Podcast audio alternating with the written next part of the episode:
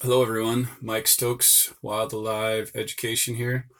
Today I'd like to talk about sheltering in place and how to find the positive, good parts of the crisis that we find ourselves in. Um, in my last episode, I spoke of, you know, how to stay, uh, how to thrive, how to how to stay uh, in a good mindset. Um, and though those lessons are still valid now, it's important to do your best to step out of the sheeple mentality, the the mainstream emotional narrative. Mainstream narratives are always emotional. They're very rarely rational. Um, you know, we, we do need to worry about our elderly and our, our vulnerable population. Um, but the statistics show that coronavirus is not worse than uh, any of the other threats that we face uh, in our day-to-day lives. Um, they are for some of us, but not for others. So that's that's still an important thing, you know. And again, you still want to be a good person and do your best for your your fellow uh, human, but also not get caught up in the emotional narrative that this is somehow uh, only bad. So I'd like to talk about a couple of the upsides. Um, you know, typically our society is um, so outwardly focused. And so focused on material gain that we can't see the obvious good things in front of us.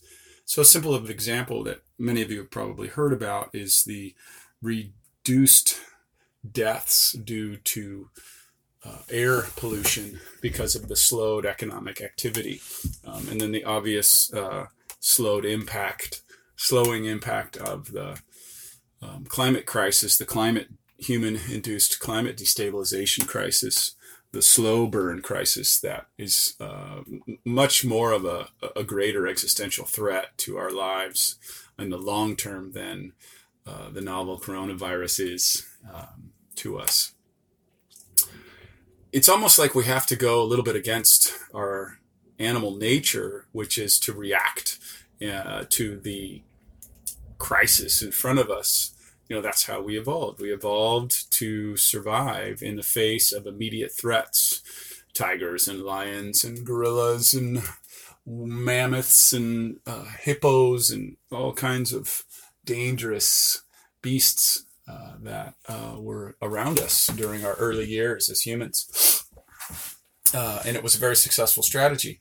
But as we became more Uh, dominant over all the species on Earth, then uh, those strategies are helpful and they're actually super important. Like, it's important to honor your emotional wisdom. Um, it's just sometimes misplaced, especially when we have some early traumas in our life that we replay over and over again. Um, I'm trying to think of a good example for that.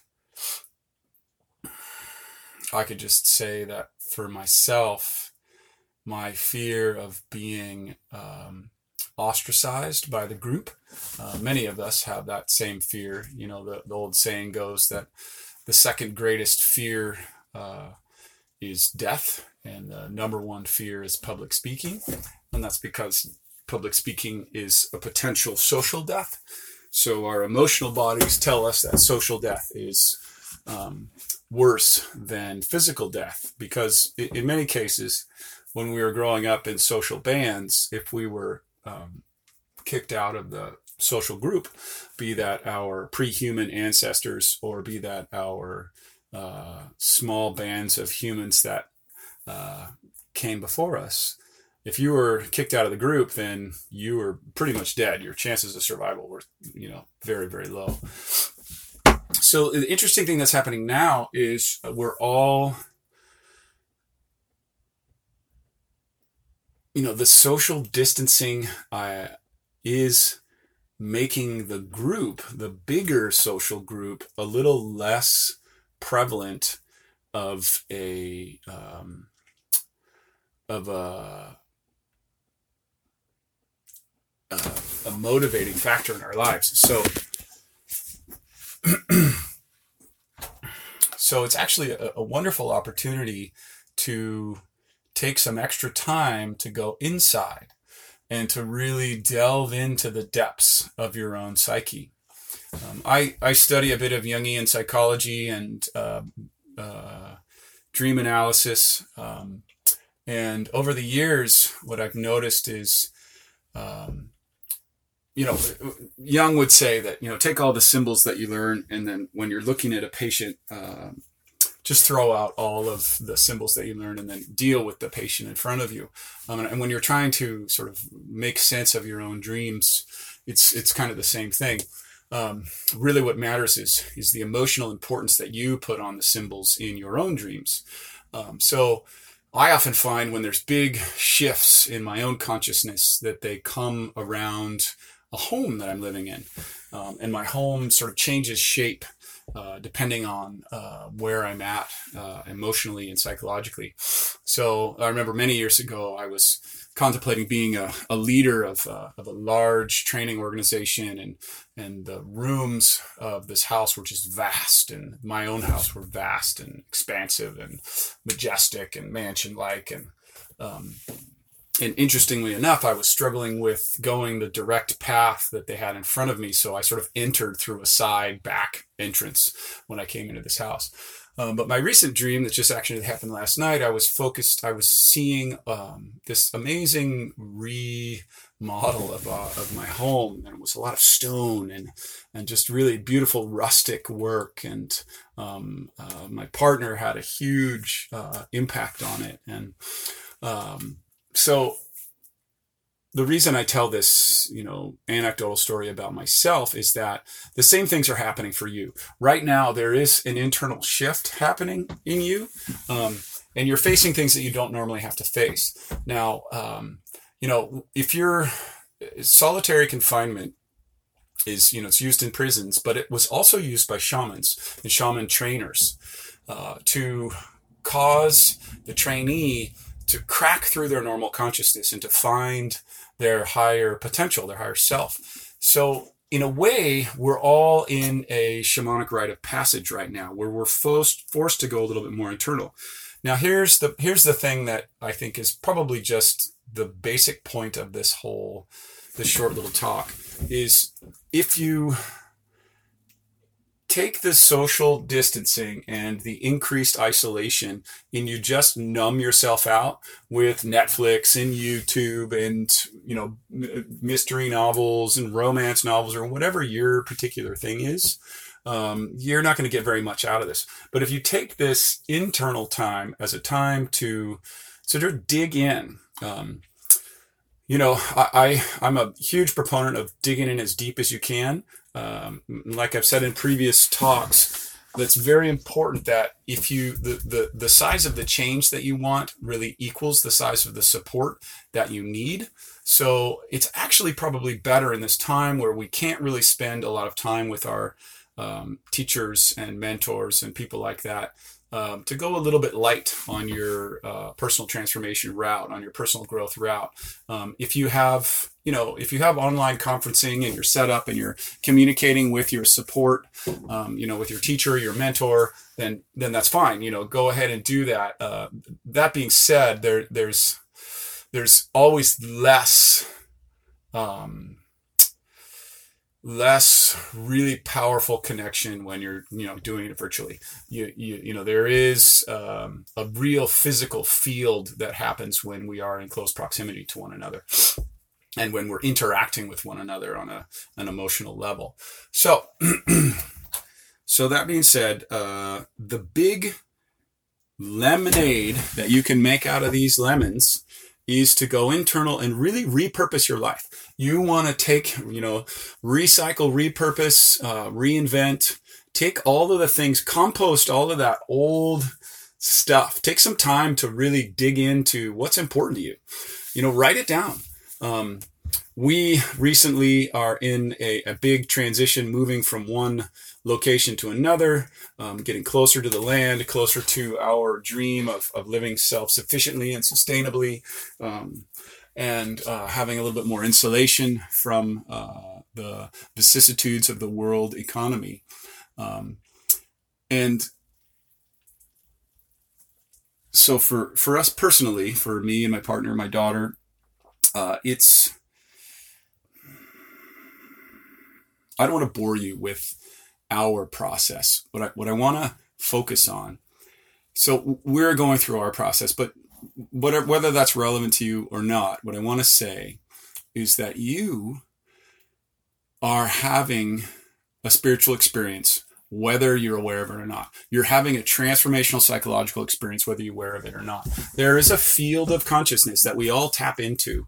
Um, you know, Jung called it the collective unconscious. Some people call it the field. There's a lot of different things. Um, I don't want to try to convince anybody of that. If you're interested in being convinced, there are many books that are written about uh, synchronistic uh, events between people um, at the same time. Uh, around the world. Um, a great example is when uh, World War Two, uh, peace was declared at the end of World War Two. People who had no idea, no ne- newspaper would, would just walk out into the streets because they felt something, because the whole world was on a new, uh, a new trajectory.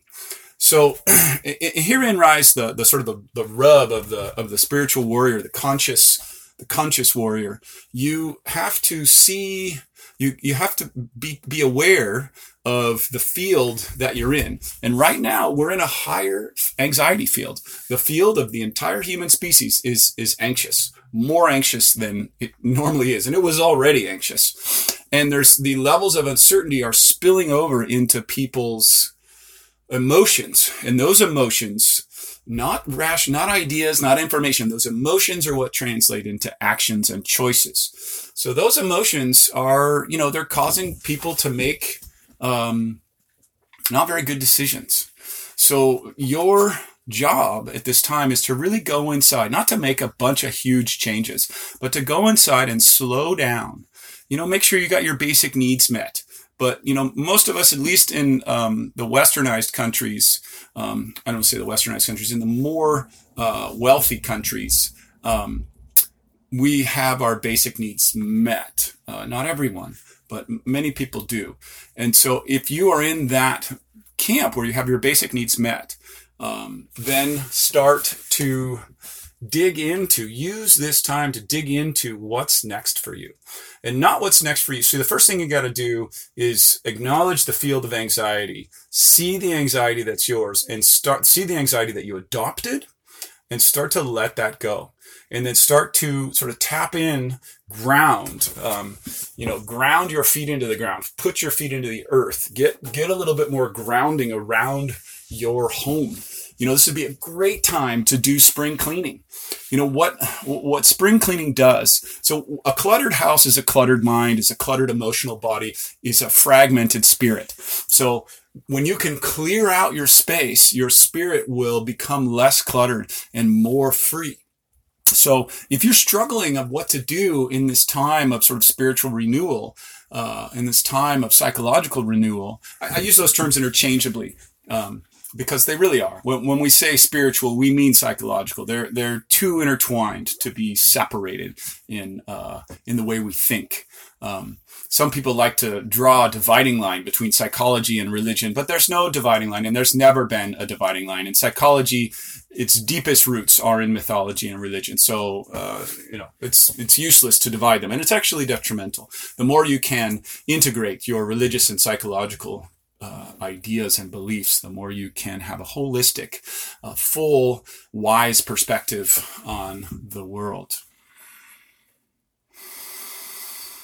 So let go or practice releasing. You literally put your hand and your body on the ground if you need to. Release the tension that is flying around in the air and ground into your inner space, ground into your physical space.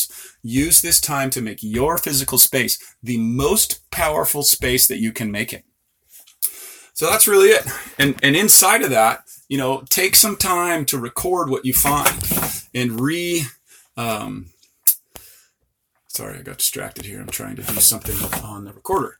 Um, take some time to reevaluate yourself and your life, and um, and and use the natural separation to create a healthy boundary from the dysfunctional forces in the macro society. The macro society is dysfunctional. That's why it's killing ecosystems. That's why there's war. That's why there's all these things. Now, some of those things are inherent, you know, to the group dynamic of humans, but you as an individual do not have to follow that full group dynamic. You can be an outlier. You can be the shaman on the hill. You can be the enlightened politician. You can be the enlightened C E O. You can be the enlightened uh, clerk. You can be the person who brings his own or her own powerful stabilizing energy to the world, but you do have to step a little bit outside of the group mind to get there. Group mind is incredibly powerful and incredibly dangerous. So by all means, utilize the group mind for its benefits when you're uh, attaching yourself to small groups of enlightened people. That's very important for your support, um, but don't just take automatically the group mind that's given to you, and begin by filtering out more and more the mainstream interpretation of what's happening, and not not embracing things that will just feed the insecure parts of yourself or just feed your ego, but really allow yourself to be challenged and to be opened and grounded. So those are the keys. If you can allow yourself to be challenged, if you can allow yourself to be owned, opened, but at the same time, keep grounding yourself. Keep literally, if you don't know what that means, just take your shoes off and walk on the ground. Clean up your kitchen. Clean up your living room. Uh, do your dishes. Uh, balance your checkbook.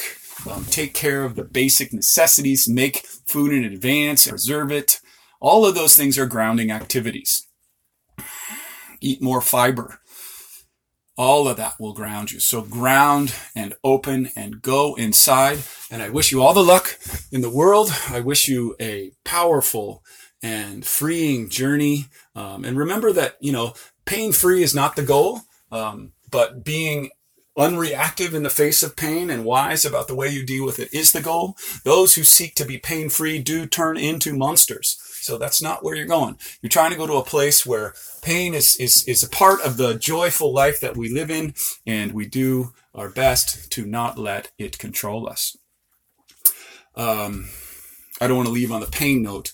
Um, pain is just a part of the process. The pain is, is, it's a small part.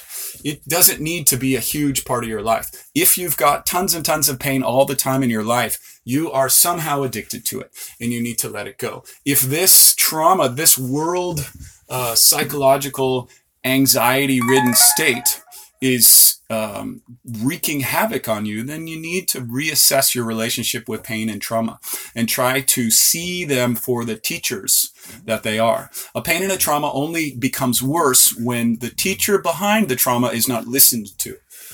So listen to the teachers in your life, ground yourself, open yourself up, go deeper, write down some of the stuff that you discover, and then take that into some sort of support structure, which you create virtually or after social distancing is over, to then help you manifest it in reality. You need support. I'm not saying to go internal and then forget about people. You are a social creature. You just need to learn how to harness the emotional social force and not let it dominate you, so that you dominate it and it doesn't dominate you.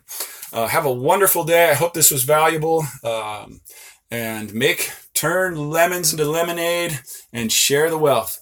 Um, if you found this valuable, please click the notification button and subscribe. Have a wonderful day.